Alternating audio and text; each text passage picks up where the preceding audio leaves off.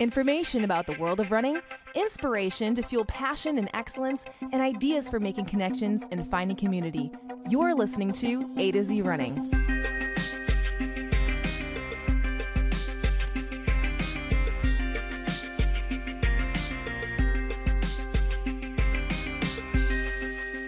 Hi everyone, and welcome back to the A to Z Running podcast, where we help runners thrive. I'm Andy. And I am Zach, in another location. And on the show today, Dr. Marie Whitt joins to discuss common runner problems like shin splints and foot pain. I'm sure you've never experienced either of those, sharing practical preventative measures, among other things. And stick around after that for the latest from the world of running, including the USATF 25K Championships, a local favorite for us, a new high school record, not at the 25K Championships, and the first installment of the Diamond League circuit, and an interesting experience at that.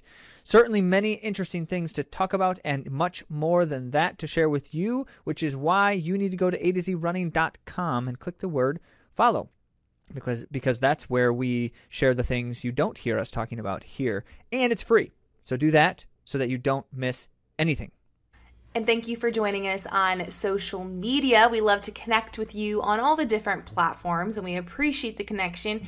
Liz wrote this on her Instagram. Thanks for your podcast episode this week. It was the one about effort. The timing was perfect to apply this principle for this in our crazy Michigan weather, which I agree, because that 25K was very difficult in Grand Rapids. We're going to talk more about that later in the heat and humidity, but focusing on effort versus pace when it comes to racing can be very beneficial. Speaking of which, one of our A to Z runners, Jacob, he gave us some of his feedback in this effort-based type training and racing, and Pete commented on that saying, "Well said, Jacob. I took this to heart today and had a decent race at the Riverbank Run, where it was very hot and humid when so many tried to be a slave to the watch and blew up."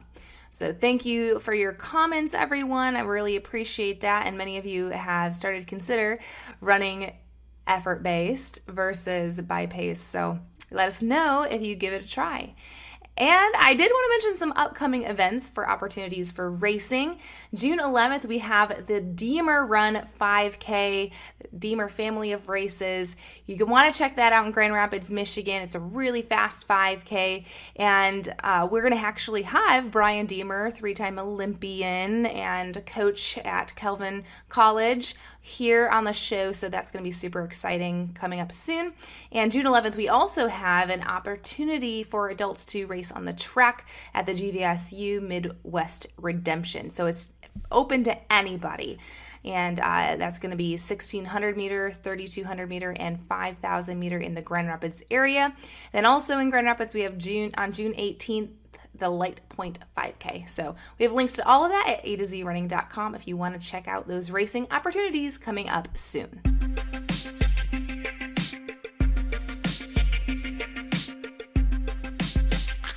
Today, our main topic is shin splints and foot pain solutions. A lot of you perk up because it's a common runner problem to have lower leg pain due to the nature of our sport, super repetitive. If there's something up the chain that's not working right, we're going to have some problems. So we brought on the show today an expert, Dr. Marie Whitt. And she, of course, has her doctorate in physical therapy. That's why she's Dr. Whitt Fit. And she's going to be talking to us about some of the things that we can be considerate of when it comes to lower leg pain. And we're going to learn more about anatomy. We're going to nerd out. And it's going to be a great time. So let's get to our conversation with Dr. Marie Whitt. Welcome, Marie, or should I say Dr. Whitt Fit. So happy to be here. You guys are so inspiring as running coaches, and I am so happy that the running community has folks like you, because you all are amazing. Thank you. And we're so lucky to have experts in your fields, but also being a runner, you add a dynamic to this conversation that makes it richer and fuller and more practical for our audience. So thank you so much for coming on the show today. We're going to hop right in. We're going to talk about common running problems, specifically starting with shin splints. So can you talk to our audience about what are shin splints exactly, and all the details surrounding shin splints? So shin splints are a loaded topic, okay? So I'm not sure any physical therapist just yet can claim to be a full-on expert about this, even if they've studied it, because preparing for this podcast, I was going back through recent literature and probably starting around 2018, because that's when I graduated. And I found that still, even though it's only been a couple years, 4 years, we don't know enough. Like, so the overarching answer for all things shin splints is we don't know. And that is not a helpful answer when a runner is trying to Google themselves, what's wrong with me? How do I fix this problem? When the literature just says, bing, we don't know. It's something, right? So what we do know though, and we're going to have some little anatomy lessons throughout this. So if I go into the weeds too much, pull me back out and we'll get back on track. Okay. We love it. And our audience loves all the informational stuff. So this is perfect. Okay, good. I like to bring it. Okay. So a runner actually emailed me with the term medial tibial stress syndrome. I don't know why even I didn't know that meant shin splints, but once I looked it up, it made sense. So if you hear that, that is the same thing as shin splints. About the only solid physiological thing we know about shin splints is that it is an inflammation of the periosteum of the tibia. Okay, anatomy lesson 101. The tibia is that long leg bone below your knee, okay? The itty bitty one on the side, that's the fibula. We're not talking about him. We're talking about the tibia. Everything in your body is shrink wrapped multiple times, okay? And the periosteum is just one of those layers of shrink wrap around every single one of your bones. However, the periosteum is still a living entity. It's part of the system of your bone. And inside the periosteum are, we're not going to get into the different bone cells. There's a lot of those, but the individual little bone cells are still in there and they help make new bone, which might be helpful later. And so it is the inflammation of that shrink wrap layer. Okay, so the reason I go into so much detail about that is I'm kind of jumping ahead, but when you talk about what shin splints are, you then want to know why they happen. We don't know. We don't know why they happen. However, the literature gave me a couple nuggets, so we'll share those down the road. But two different theories for how these things happen is the tibia fascia traction theory. I think this is the one that most people are familiar because it is, quote, suggests that muscles apply too much of a traction force on the tibia and its periosteum, which you just talked about. So great.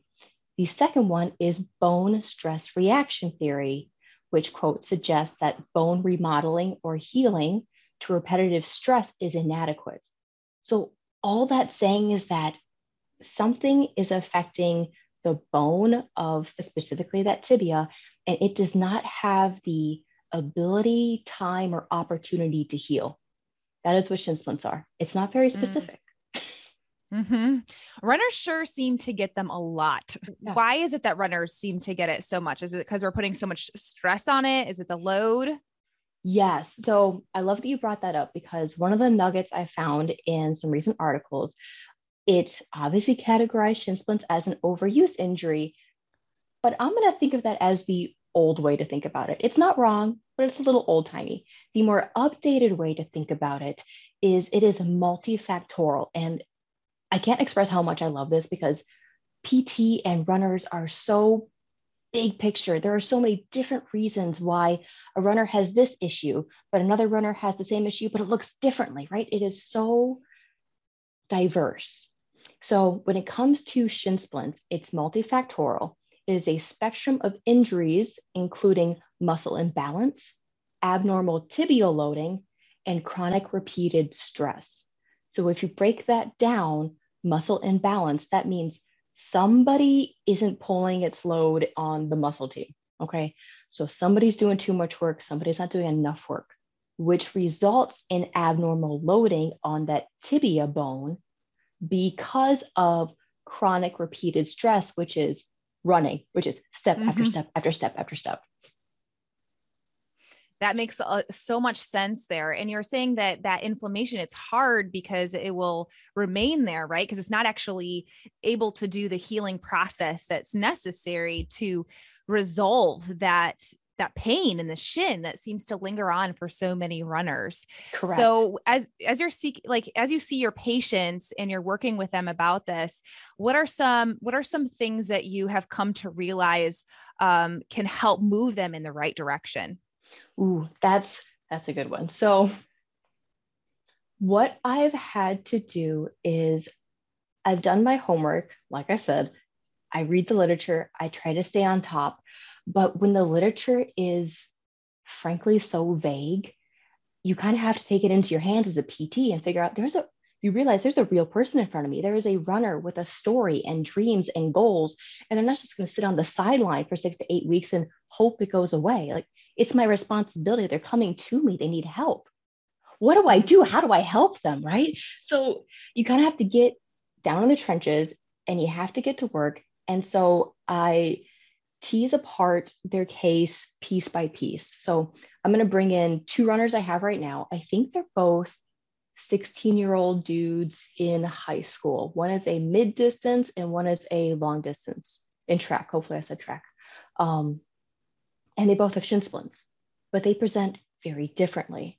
And so I have to piece apart their case bit by bit and find out what works for them. So what I do as a PT is I try to find the victim versus the culprit, who's actually guilty and who's actually feeling the pain. So obviously the shin splints, that's their pain, that's the victim. The culprit can be different for each runner.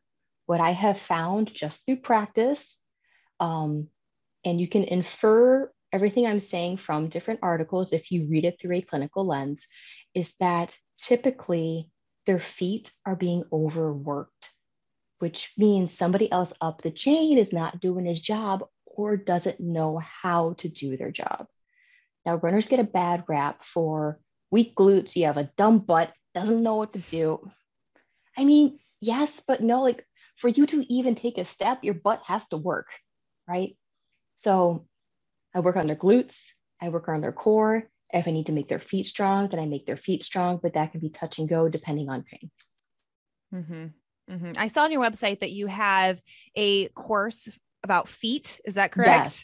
Yes. Okay. And that stemmed from one of my other runner patients. I created that because it reflected her case. She must have just run her 5th Boston. I wish there was a way to connect with her because I'd want to find out how well she did.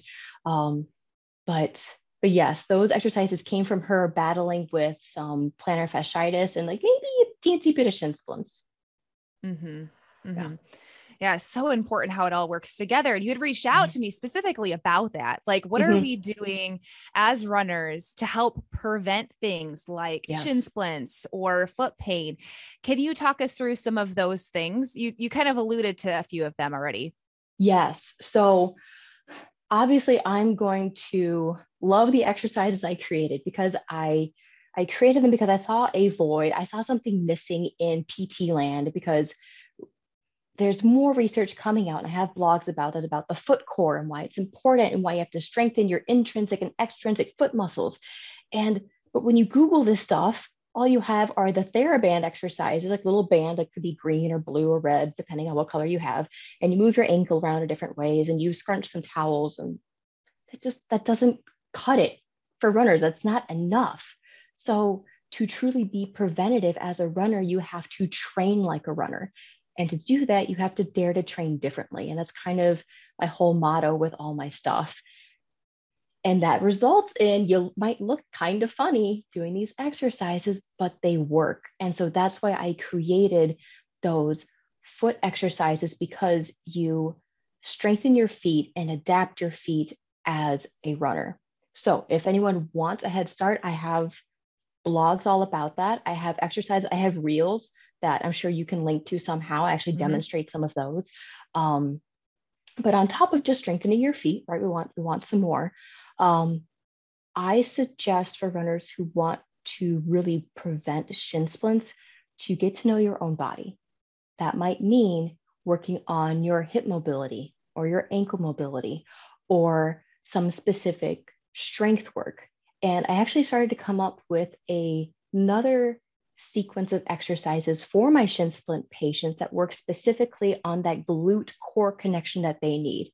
So if that's helpful, we can walk through a couple of those at the end. It might be kind of hard to explain verbally, but we can do it.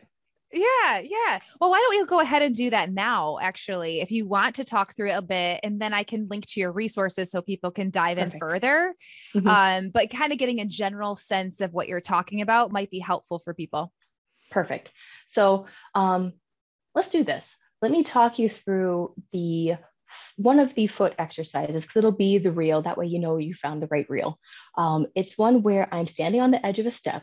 It is the front half of your foot that is on the edge of the step. Your heel is neither below the edge of the step, nor is it elevated. So there's no calf raise. It's just parallel with the edge of the step. So for all you YouTubers out there, if you can see, front half of your foot on the edge of the step. Okay. And so when you start with that exercise, you just stand there because you're going to feel very unsteady because you feel you're going to fall. So please hold on to something. Then as you get more comfortable, you just walk sideways along the edge of the step to the right, into the left, and then you stand just on one foot, again, holding onto something, please don't fall, and you switch to the other side, right? And you're gonna feel these muscles in your feet doing the work. Oh my gosh, they woke up. Now, if you have some pretty severe shin splints, they're not gonna be happy with you. So these might not be appropriate. But if you're just looking for preventative measures, this is a fantastic place to start. Now, for those of you who might be battling shin splints, I talked about how there's this glute core connection that affects your feet. And you're like, Marie, what are you talking about? My feet hurt, my shins hurt. This is not what I'm looking for. I promise it is, because from what I've seen in the clinic and from what I've read when I put it all together, we get shin splints because we overuse our feet. Our body is dumping the work into our feet, into our shins, because somebody else up the chain is not responding the way it should. When I say up the chain, I'm talking about, think of your muscles kind of like a ladder going up, and your butt muscles, those are one rung in the ladder. If you've ever been in a group project where someone's not pulling their weight, this is what I'm talking about, okay? Isn't it the right motivation to get there, okay? And some of these exercises are that motivation. Now, what this can look like, some of this new series of exercises I'm working on, you start in a bridge position, which is laying flat on your back. Your knees are flat on the floor, and your arms can be on the floor for starters. When you lift your butt, you are now in the bridge position. When you bring your butt down, you are now in the starting position, okay? Mm-hmm. Hip thrusters, you can Google it, it'll be on there. However, I change it a bit. I make it a single leg bridge. So you bring one knee to your chest. All of a sudden, that looks like running, okay? This looks like you're running, but you're on your back, okay? This is the foundational element for this new series of exercises, okay? Because if you're gonna be a runner, you have to train a runner, you have to look like a runner, you have to dare to train differently to do all this, okay? Mm-hmm. In that foundational movement of that single leg bridge, knee to chest, you can do a whole ton of stuff there. The first one I've done there is a chest press, just a single arm chest press in that position. So the knee that is to your chest, the weight is in the opposite hand, okay? And when you press that weight up, for all the people on YouTube, you can see that my hand will be relatively in line with my nose when you're holding that weight, okay? Then you bring it down to a neutral position. What that does is you're going to feel, if you use a weight that's too heavy, or if your core is not ready, you're going to almost tip over. Your core is not going to have that anti-rotation strength that it needs. So that is another way to create that glute core connection, that stability and strength you need, so you're not dumping the work into your feet. Okay, that was a lot, Andy. What do you think? I think that's fantastic, because we love to hear from you in these practical things. And like you said, we're going to be able to link to some of these resources so people can see from themselves.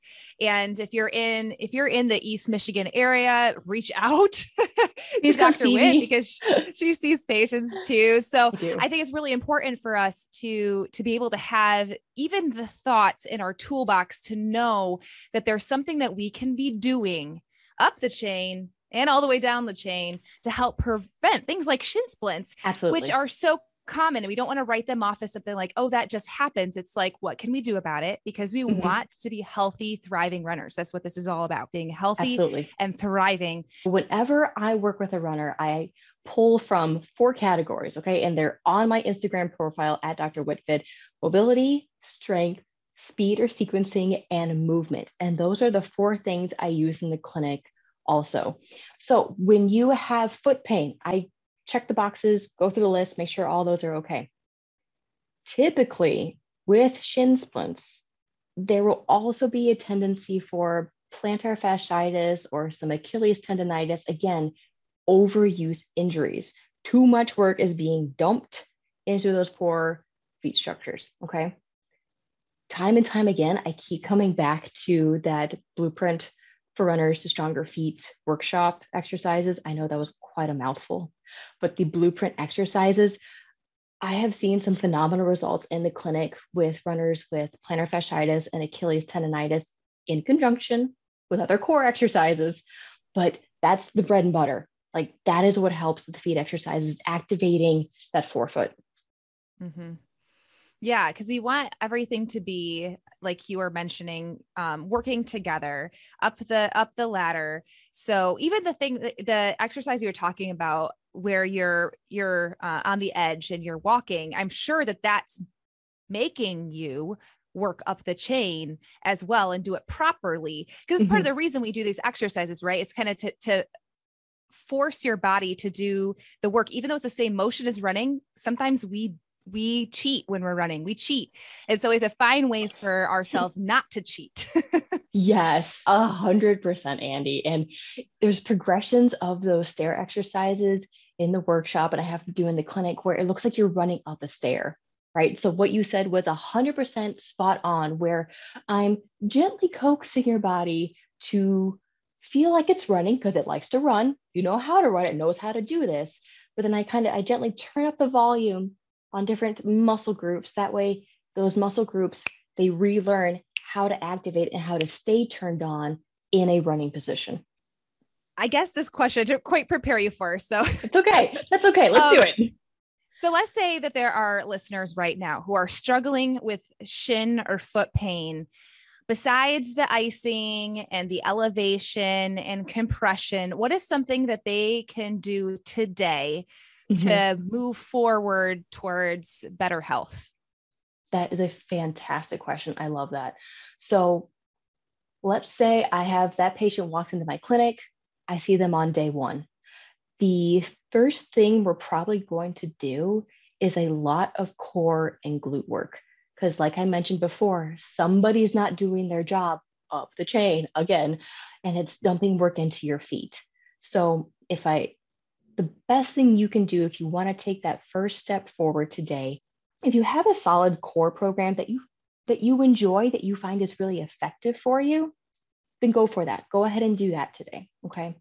The second thing to do is give yourself permission to rest a bit, because if there truly is inflammation, the only way for that to pass and for that to heal is with time and the correct exercises. Okay. I think I might even have some core work on my Instagram. It's way back there, but I think I have some core circuits in there, definitely in my blogs. I definitely have some core circuits there in my blogs. What else?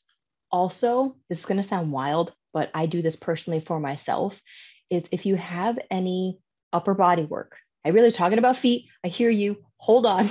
But if you have any upper body work you do, even if it's just some tricep work, some bicep stuff, some overhead presses, whatever it is, do it on your knees, okay? So put a yoga mat down, a pillow down, whatever, to protect your knees, but do that stuff on your knees. Or some chops and lifts are my favorite. Man, I'm getting real in depth here. Okay, but the point is that all I've done is I've removed your feet from the equation. I am not allowing your feet to work. Now the trick is, you're going to look behind you and you're going to see your toes are braced and planted on the floor. It's a no-no. Tell them to knock it off. Feet are flat. You're on your knees, feet are flat on the ground, okay? And do the rest of your upper body work there. You're going to feel your glutes in a new way, your hamstrings and your core in a new way, especially if your shins are on fire right now, because you're retraining your body to work correctly. That is golden advice. Absolutely golden. It's hard for runners, right? Because we're like, oh, yes, we can't run because we have this injury. Let's say it's a shin splint, or maybe it's a fracture, or a really bad plantar fasciitis. And we're like, we can't run. We have to rest.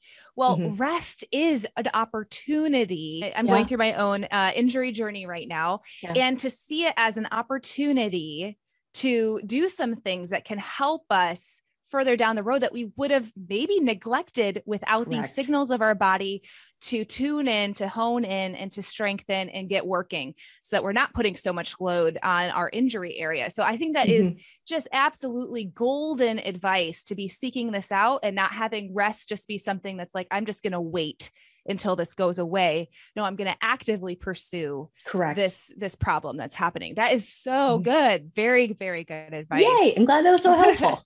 Yeah. So I guess my final question, I have so many questions, but for the show here today, what are some other things that runners should be mindful of when they're considering these lower leg injuries? I think the best general advice I can give for that, for considering your body and lower extremity injuries, is to take the time and the opportunity to know your body. Find out what you need individually. Like for you, Andy, with your injury journey, you might find, I'm pulling this out, I don't know what Andy has going on. She might find that she really needs to work on hip mobility, okay? And her hip mobility is gonna look differently than my hip mobility, and that's okay. And if a runner has a history of shin splints, then honey, you got to find out what you need to do to keep that stuff away. Okay. And if you don't take the time to do that, it's going to keep coming back. And we're going to cycle through this again and again until you finally listen to your body and you figure out what it is you need to do. Such as, if you know you have to do your core work every time before you run, gosh dang it, you better do it every time before you run. Your running buddy over here, maybe Zach, only has to do it 3 times a week. And he's like, that's not fair. I have to do it every time I run. Well, you know what? That's your body. That's his body. You are different. And that's okay. Because again, we are daring to train differently. And that's a good thing. Mm-hmm. You're leaving us on such a great note. I absolutely love it. Well, the good thing is that we don't, because we're in this running community together, we don't have to leave necessarily, right? Because we can stay in contact. What is your favorite way for either future patients or other runners to be in contact with you? I am just on Instagram for now. I am at Dr. Whitt Fit. So it's the @ dr.whitt, W-H-I-T-T .fit. Okay. That's just the beginning though. If you want to come into my world and learn more, I have a website. It is drwhittfit.com. There are no periods in that. Okay. So that's, and if you want to reach out to me, please do. I love getting into DMs with you guys. So DM me on Instagram if you have any questions about any of these exercises we did, if you're curious about any of the foot exercises, that series, or if you're curious about any of the shin splint series that I'm working on, or if you just have questions about, is it time for me to go to PT? Let me be your back pocket physical therapist. I am here to answer your questions, to help you get on the right track. That way you can get back to running. Thank you so much, Dr. Whitt Fit. Thank you. I absolutely love that. That's great. And we'll be linking to Marie's website also on atozrunning.com, and we'll be sharing stuff throughout the week. So keep an eye out for that. And thank you. We loved having you on the show today, Marie. Thank you so much. It's been a joy. Thank you, Marie, for sharing your expertise with us. We love that she is just a hop and a skip in Dearborn, Michigan. Fellow Michiganders, great to connect. Now, a lot of you guys have noticed that there's been a little bit of a theme when we talked about pelvic floor health, we talked about glutes, and now shins and foot pain, that it's all connected, right? So we need to be thinking about how we can strengthen and have all of the muscle groups work well together so that we have a strong kinetic chain in order to function properly and also avoid injury, because we want to avoid injury. It's just such a bummer for injury to put us out. So thank you to Dr. Marie, Dr. Whitt Fit, and that conversation was just so great. And if I can add one thought in reflection, I do likewise appreciate Dr. Whitt's reflections on the kinetic chain, on the principle of building the blocks appropriately and so that everything's functioning the way it should. This indeed is also one of the most important aspects for runners in training as we build our training. And so that's why when you see things like Lydiard's work on the importance of long, slow, easy running, like the jogging side of things, when we were talking about training by effort last week, and we were sharing that it's important to train those efforts in different levels, you have different way that you're trying to approach something. So like jogging as the most minimal possible effort. Why is that still important for runners? One of the key reasons is because those are the kinds of training experiences, the very low effort stuff, that help your body establish good, strong foundations with low risk. And so it's one of the first steps in the process, one of the most essential steps. So these things, the conversation continues to kind of spiral around itself. You know, why do we need to build foot strength, and why do we have to do things that in the past several episodes we've been talking about things in various different particular areas of the body? Why do we need to attend to those things? For the same reason why we need to jog slow at the beginning of training cycles or in other certain important periods in training, is because we need our body to be able to be functionally strong before it can handle substantial training stimulus. And that is that. So I appreciate the reflection as well, and certainly thank you to Dr. Whitt for that time and expertise in contribution to the ongoing conversation. With that, let's get on to the world of running.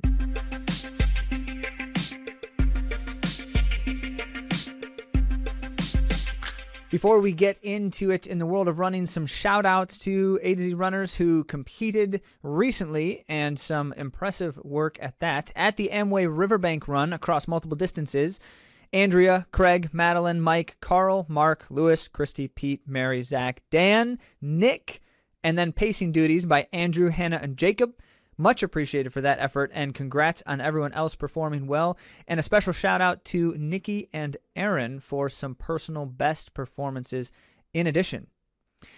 And by the way, a shout out to Chad, who ran the Rock Ridge 50 miler with some serious elevation involved as well. Never a small feat, but especially impressive when it's preparatory for the 200 miler coming later. Nice work, Chad. As many of you know, the Amway Riverbank 25K is also the 25K USATF Road Racing Championships. So very exciting. Pro runners from all over come to run the streets of Grand Rapids, which is my hometown. And it's really exciting to see such strong runners. We had a great field for the men and the women this year.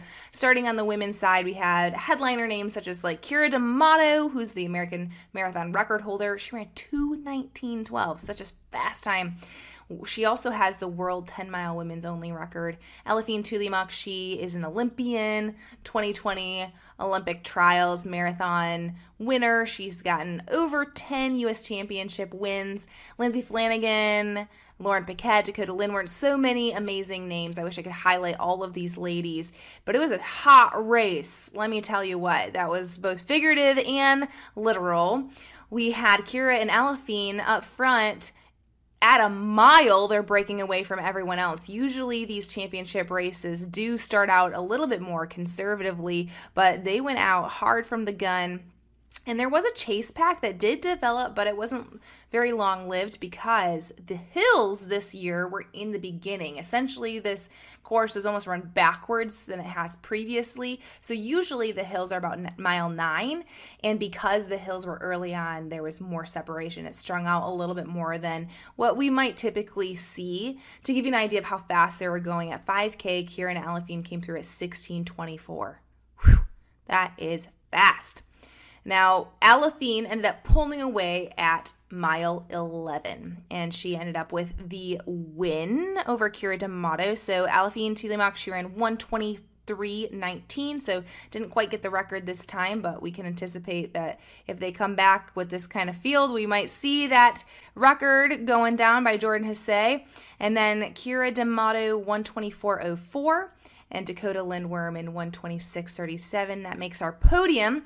Well, again, I'd like to talk about all of these amazing ladies. I did want to highlight Andrea Pomeranski, who's from Michigan, and last week she was the silver medalist at the U.S. Half Marathon Championship. So in about a week, she got two solid placements at U.S. Championships. So 5th place for Andrea in 128.20.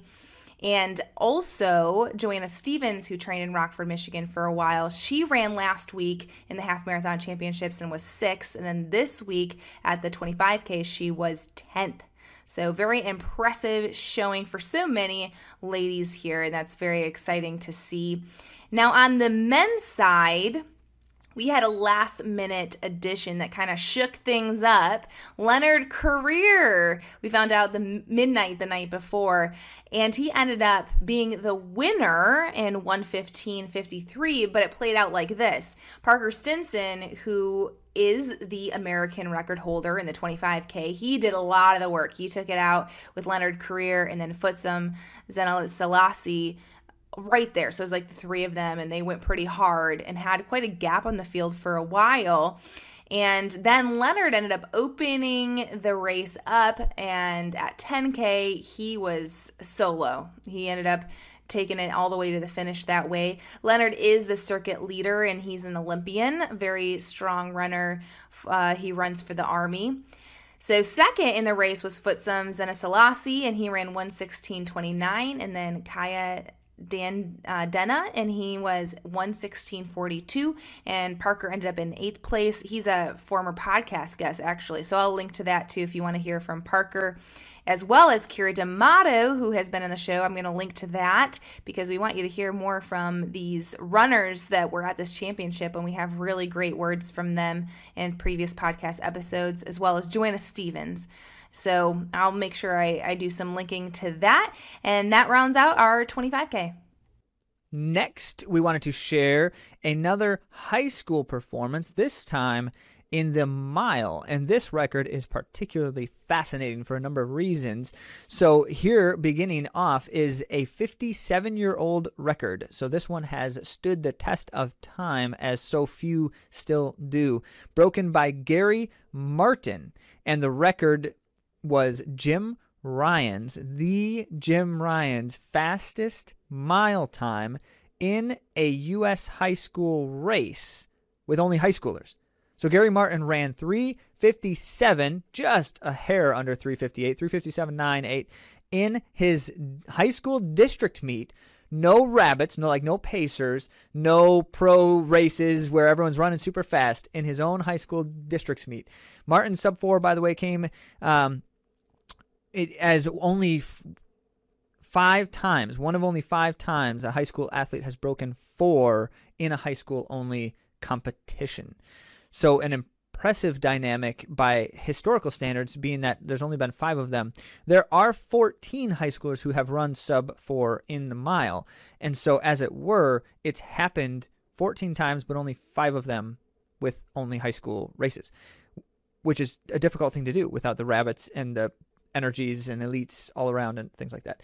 And it should be noted that of those 5, only one other of them was no rabbit at all. So there were 5 of them that did it in a high school only race, but they still had some rabbits, or they had some people helping pace, high schoolers as they were.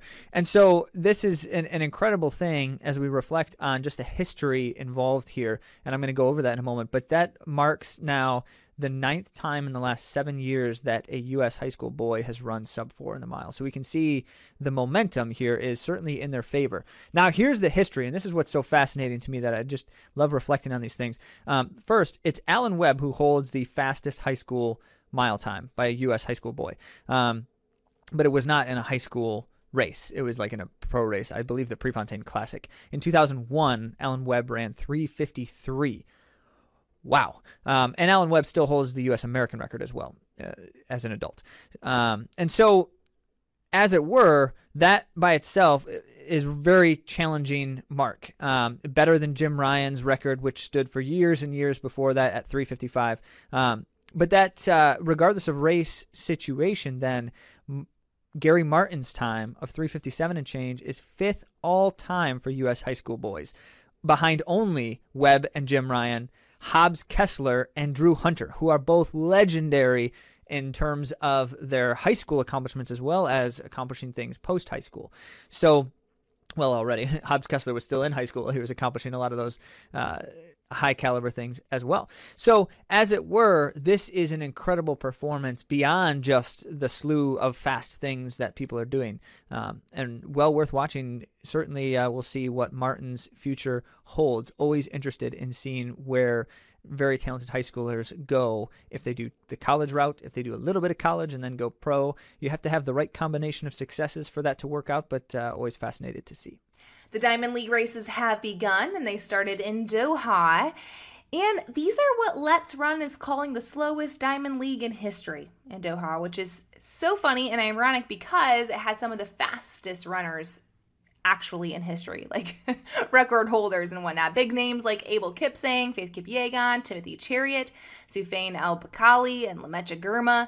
Well, why do I bring this up? Because we talked about effort, last week and how we can race by effort. These runners aren't slow. In fact, like I said, they were the fastest in history, but they were 20-mile-per-hour winds, and that's just out of their control. So run the race you're in, run the effort. I did want to give a shout-out to previous guest Hillary Bohr because he was looking strong in his opener. He was fourth place in a time of 8:17.83. And with that, we have to wrap things up for this occasion, but please know that the content continues to flow, so if you don't find us in the other places, you're missing something somewhere. First off, head to atozrunning.com, look for the word follow if you have not already.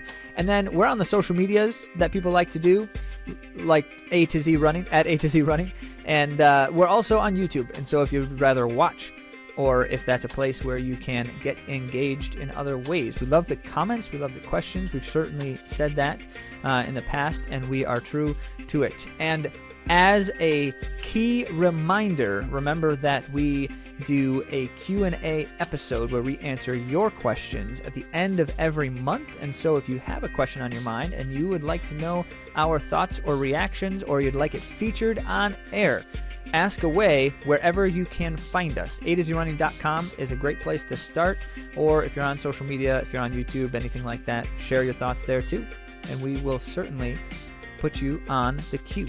Thanks again for joining, for listening, and for engaging, and we look forward to the next time.